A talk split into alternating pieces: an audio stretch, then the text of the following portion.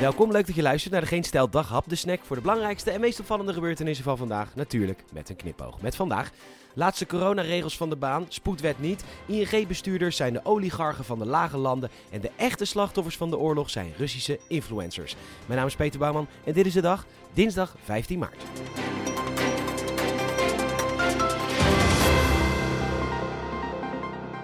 Vandaag, precies twee jaar geleden, gingen we de eerste lockdown in. En op deze dag worden alle coronaregels afgeschaft. Of in ieder geval vanaf volgende week woensdag. Anders dan de nucleaire codes van minister van Defensie Ollongren. Die bewaart zich gewoon op een bierviltje. Complexe code, dat 1234. Heeft Ernst Kuipers een koffer genaamd De Voetbal. Waar de codes in staan, waar direct weer een QR-samenleving mee aangezet kan worden.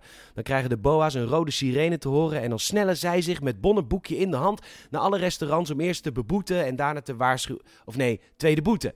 En ja, die tijdelijke wet blijft, want er is niks meer aan de hand. Maar stel je voor dat er straks wel wat aan de hand is, ja, dan is het maar lastig als je de Tweede Kamer leest het volk weer om toestemming moet vragen. Niks aan de hand breekt wet, zo blijkt.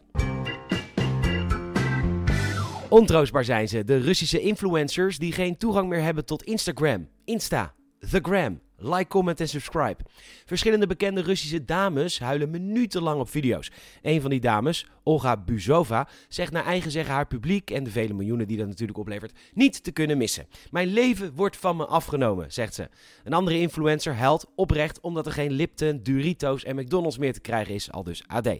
Er komen lieve en begaande tips voor de dames vanuit Oekraïne. Kom gezellig influencen in Mariupol. Daar werkt Instagram wel gewoon en kun je bij een McDonald's die nog niet kapot geschoten is een lekker burgertje bestellen.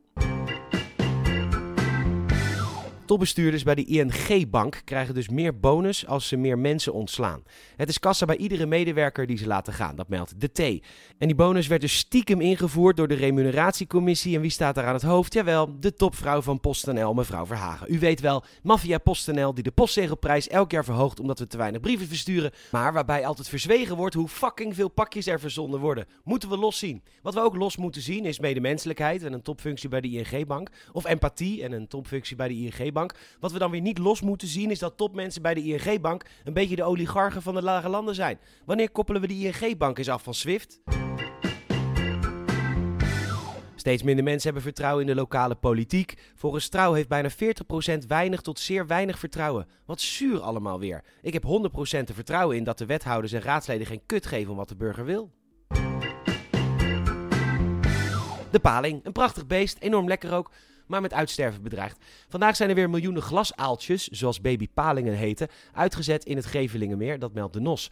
Maar dat doen we al 13 jaar en het helpt niet, want een paling laat zich niet kweken. Daarom ook worden de beesten in Frankrijk gevangen, naar Nederland vervoerd en hier uitgezet, omdat ze de route van Frankrijk naar Nederland vaak niet afmaken. 40% van de Nederlandse wateren is niet bereikbaar voor die beesten, want sluizen en zo.